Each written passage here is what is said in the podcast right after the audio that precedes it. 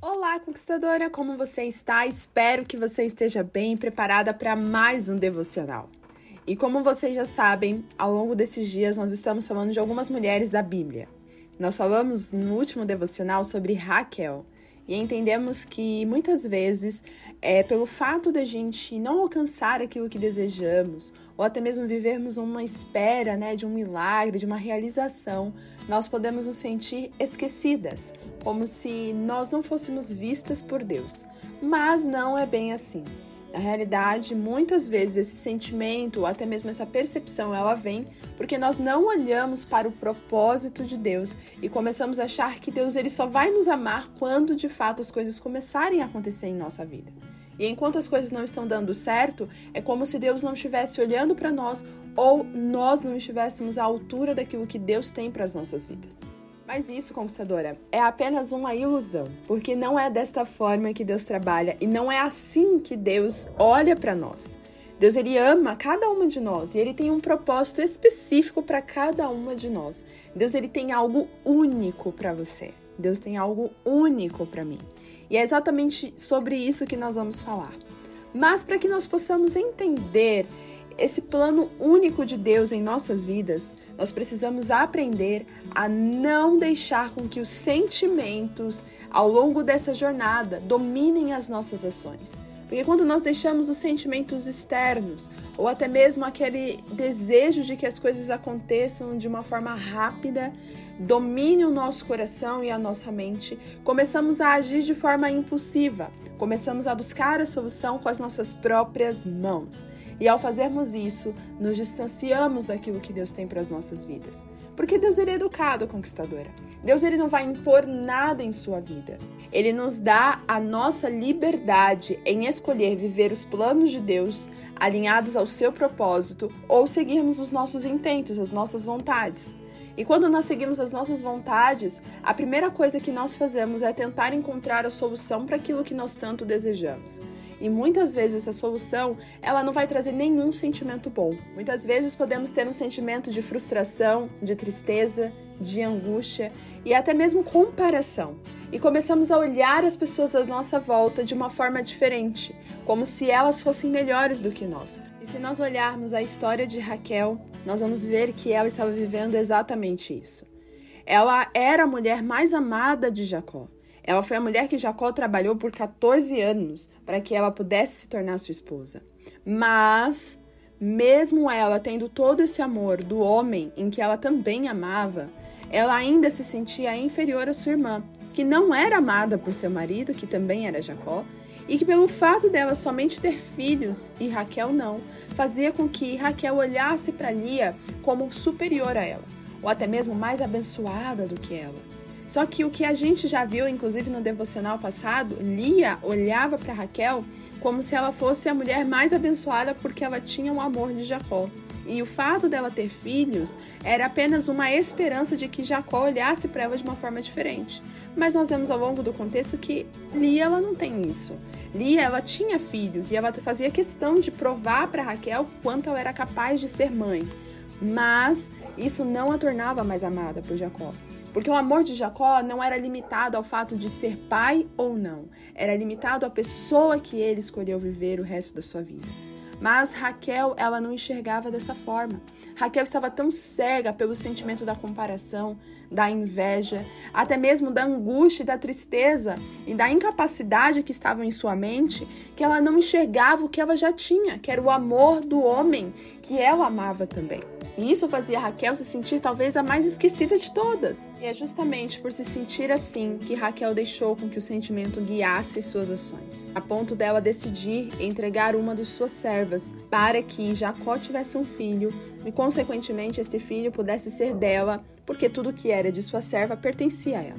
E esse momento está relatado lá em Gênesis, no capítulo 30, do versículo 3 ao 8, onde nós vemos o momento em que Raquel entrega sua serva a Jacó, que diz assim: "Aqui está Bila, minha serva. Deite-se com ela, para que tenha filhos em meu lugar, e por meio dela eu também possa formar minha família." Isso é familiar para você? Quando nós falamos sobre Sara, nós vimos exatamente esse mesmo cenário. Só que em Sara a gente viu que isso não foi muito bom. porque ela também estava dominada pelo desejo de realizar um sonho e não percebeu o propósito de Deus. Logo, ela tomou a iniciativa de fazer algo por si própria. E quando nós olhamos para Raquel, não é diferente, conquistadora. Mais uma vez vemos aqui o quanto a ansiedade e o quanto os desejos e até mesmo os intentos do nosso coração nos leva a ter uma percepção e até mesmo soluções totalmente indevidas e totalmente incoerentes com o propósito de Deus.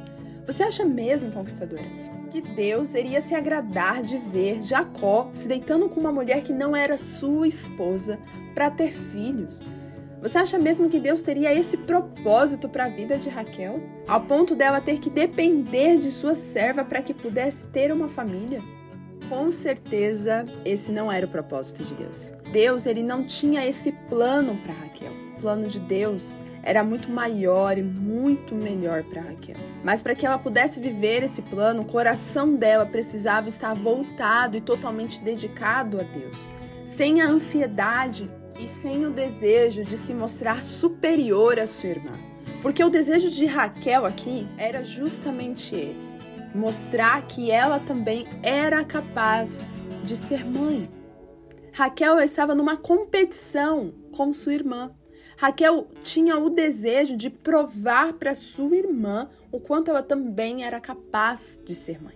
Então Raquel, ela tornou o sonho da vida dela em uma forma de competição com a sua irmã.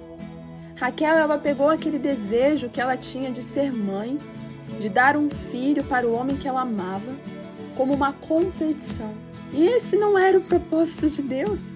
E é por isso que Deus não permitia que Raquel tivesse um filho naquele momento. Porque se ela tivesse um filho naquele momento, ela já era a esposa amada por seu marido. Imagina se Raquel tivesse um filho com um coração soberbo, um coração totalmente voltado para provar que ela era capaz. Com certeza ela ia humilhar Lia. Ela não ia ter a capacidade de ser simples e humilde para amar o seu filho e não ficar competindo com sua irmã. Então Deus, ele conhecia o coração de Raquel e ele sabia o desejo que estava ali. Sabia que existia o desejo sim de ser mãe, isso era verídico. Mas o propósito de ser mãe não era apenas ser mãe. O propósito dela se tornar mãe era provar que ela também era capaz. E o seu desejo aqui não era apenas ter uma família com Jacó, mas era mostrar o quanto ela era superior à sua irmã. Então, conquistadora, Deus, ele conhece o nosso coração. E ele sabe o desejo do nosso coração. Mas ele também sabe a intenção do nosso coração. Então não adianta a gente esperar que Deus cumpra algo em nossa vida se o nosso coração tiver com a intenção errada. Porque o nosso desejo pode ser algo sim que Deus tem para nós, mas a intenção do nosso coração ou da nossa mente pode estar totalmente fora do propósito de Deus. E é por isso que muitas vezes Deus, ele faz com que a gente viva um processo, e muitas vezes um processo que é dolorido, mas que esse processo vai forjar o nosso coração, vai moldar o nosso coração para que ele esteja pronto para receber a bênção de Deus. E quando recebermos a bênção de Deus, ele não será um coração soberbo, ele não será um coração orgulhoso, ele não será um coração cheio de si. Pelo contrário, ele será um coração grato, obediente, totalmente dedicado a Deus.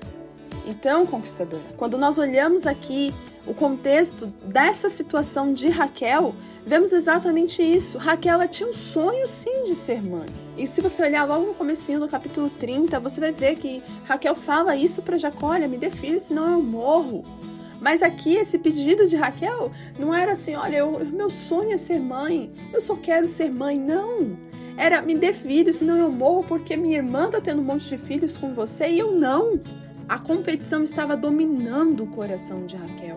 A inveja estava corroendo o coração de Raquel, a ponto dela aceitar qualquer coisa e qualquer hipótese para se tornar mãe e para realizar aquilo que ela desejava. E eu te pergunto, conquistadora, será que você está que nem Raquel nesse momento? Você deseja tanto uma coisa, você quer tanto que algo aconteça em sua vida que você está disposta a pagar qualquer preço para que aconteça em sua vida? Será que você está a ponto de negociar a sua bênção para que você tenha aquilo que você deseja, A que preço você quer que as coisas aconteçam em sua vida?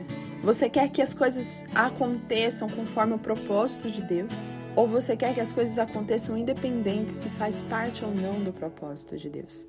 Raquel estava tão cega aqui que ela estava literalmente achando que esse era o único caminho de se tornar mãe.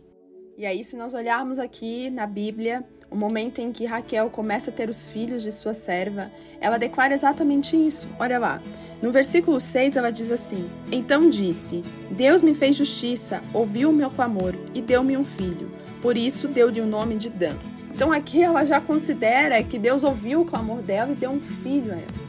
Mas era aqui exatamente o propósito de Deus? Não. Esse filho que ela teve através de sua serva não era o propósito de Deus. Mas ela aqui achava, por estar totalmente cega, totalmente dentro do plano que ela mesma tinha criado, ela começou a interpretar que aquilo era bênção em sua vida. E aqui, conquistadora, tem um grande perigo. Muitas vezes nós estamos tão entusiasmados ou nós estamos tão cegos com aquilo que nós queremos que a gente começa a ver a mão de Deus em qualquer coisa. Quando nós estamos tão cegos com os nossos desejos, até aquilo que Deus tem para nós, a gente começa a achar que tem que ser feito da forma que nós queremos. E esse é o grande perigo. E aí que está a frustração de muitas pessoas. Porque as pessoas, elas começam a achar que Deus tem que fazer do jeito que elas querem, da forma que elas querem. Porque se não for da forma que elas querem, então Deus não está fazendo, Deus não está agindo. Só que Deus estava agindo aqui na vida de Raquel. Deus estava tentando trabalhar o coração de Raquel para que ela entendesse que ela tinha que ter o coração certo, a intenção certa para que o plano de Deus acontecesse em sua vida. Mas Raquel estava tão cega que ela começou a encontrar alternativas que não faziam parte do propósito de Deus para que ela vivesse aquele desejo dela. Mas vamos combinar que aqui, por mais que ela tivesse esse filho através de sua serva, por mais que ela tivesse o carinho, ele nunca seria filho dela. Porque a mãe estava ali, ao lado. A criança ia crescer e a criança ia ver sua mãe. Raquel, ela só ia dizer que aquele filho pertencia a ela porque a mãe era sua escrava, era sua serva. Então, olha só, gente, o contexto e olha o preço que Raquel estava disposta a pagar. Ela estava disposta a ter um filho que não era dela, que não pertencia a ela. E que a mãe estava ali ao lado o tempo todo, mas só para ela poder esfregar na cara de sua irmã e dizer: olha, agora eu também tenho filhos. Você não é a única que pode dar filhos a Jacó. Eu também posso. Só que esse não era o filho que Deus tinha para ela. Esse era o filho de Bila, não era filho de Raquel. E Bila cuidaria desse filho. Bila, ela continuaria sendo a mãe legítima. Mas não para por aqui não. Bila tem mais filhos. E olha só o que Raquel diz. Para o próximo filho, Raquel diz assim: Tive grande luta com a minha irmã e venci, pelo que eu chamo de Naftali. Então, olha mais uma vez Raquel cantando vitória e olhando como se aquela criança fosse um troféu. Olha só a visão de Raquel nesse momento, ela estava tão cega que ela estava vendo uma criança como uma vitória, como uma medalha, como se fosse apenas um objeto, como se fosse apenas uma coisa. E é isso que muitas vezes a gente acaba fazendo sem perceber. A gente quer tanto que algo aconteça que a gente vai fazendo qualquer coisa e a qualquer custo e a qualquer preço. A gente aceita qualquer forma, qualquer jeito, qualquer alternativa para que a gente tenha aquilo que desejamos. O desespero é tão grande que nós aceitamos qualquer proposta. Nós aceitamos qualquer alternativa. E aí eu volto a te perguntar, é isso que Deus tem pra mim, pra você? É qualquer coisa? É qualquer jeito? É qualquer forma? Deus, ele vai fazer o plano dele acontecer de qualquer forma? É isso mesmo, conquistador? É dessa forma mesmo que Deus quer que eu e você vivamos as nossas vidas? Fazendo as coisas de qualquer forma, porque o importante é realizar, o importante é ter, não importa o que eu faça, não importa o preço que eu pague. Não, conquistador. Não é dessa forma que Deus trabalha. Deus trabalha de forma exclusiva e única em nossas vidas. E o resultado disso aqui, conquistadora, foi uma competição entre Lia e Raquel. Lia, quando vê que Raquel está tendo filhos através de sua serva, ela também pega uma serva e entrega a Jacó. Então você depois pode ler lá o capítulo 30 e você vai ver essa guerra. Porque Lia, ela começa a ter dificuldade em engravidar. Então ela fala, então peraí, eu vou pegar minha serva também e ela vai ter filhos. E olha a competição que gerou. Olha o tanto de crianças que foram geradas nisso. Lá na frente nós vemos o resultado disso. E sabe qual é o resultado? Essas crianças, elas crescem, mas ao viverem suas vidas e ao verem que Jacó também tinha um filho amado, que era José, filho de Raquel, que fazia parte do propósito de Deus para Raquel, eles olham para José com um olhar de inveja. E é onde José vai parar no Egito. Então olha só o impacto dessa atitude impulsiva que Raquel teve e acabou influenciando Lia para ter também. Geraram vários filhos e esses filhos no futuro não se sentiam amados pelo seu pai. Sim, eles tinham um amor, mas a Bíblia ela mostra claramente que esses filhos não eram tão amados porque não eram filhos da mulher que Jacó amava. Jacó amava Raquel. Então o filho que Jacó mais amava era José, filho de Raquel. Então, quando nós vemos esse contexto, percebemos que os impactos das decisões erradas não podem ser tão rápidos, mas eles vão vir. Então, por isso que nós precisamos ter cuidado, conquistadora, com o desejo do nosso coração e com esses impulsos que nós temos com as nossas vontades. Sabe, quando você está tão teimosa, você quer, e que não importa o que aconteça? É exatamente isso que acontece nesse contexto. Lia e Raquel, uma guerra sem fim. E elas estavam dispostas a vencerem essa batalha, não importando quem viesse nessa história, quem fosse ferido nessa história. O importante era que elas pudessem competir uma com a outra e uma delas ser a vitoriosa. Mas não é esse o propósito de Deus. Deus não quer que você tenha as coisas a qualquer custo. Deus não tem um plano que é incoerente com a sua palavra. Deus não dá jeitinho, conquistadora. O plano de Deus não fere ninguém. O plano de Deus não vai impactar negativamente na vida de ninguém. Então, quando nós falamos daquilo que Deus tem para mim e para você, é perfeito, é único, é exclusivo. Mas para que a gente viva, o nosso coração precisa estar totalmente cuidado e blindado por Deus. E Deus, ele só não abençoava Raquel aqui, porque ela precisava entender que o coração dela precisava estar voltado de forma certa para Deus. E o coração dela precisava ser humilde. Ela tinha que parar de competir com sua irmã e simplesmente aceitar o propósito de Deus para a vida dela. E não importa aqui se a irmã tem 10 filhos e ela 1. O importante é que ela tinha um filho que ela tanto desejava. E quando Raquel entendeu isso, quando Raquel parou, de tentar ser vitoriosa nessa briga, Deus abençoou Raquel. E Raquel se tornou mãe e teve José, e que lá na frente foi um dos homens mais abençoados da Bíblia. Mas para isso, ela precisou entender que o propósito de Deus era diferente para a vida dela. O propósito para a vida de Lia era ser mãe de vários filhos, mas o propósito para a vida de Raquel era ser mãe de 1 ou 2 filhos, e foi exatamente isso que aconteceu.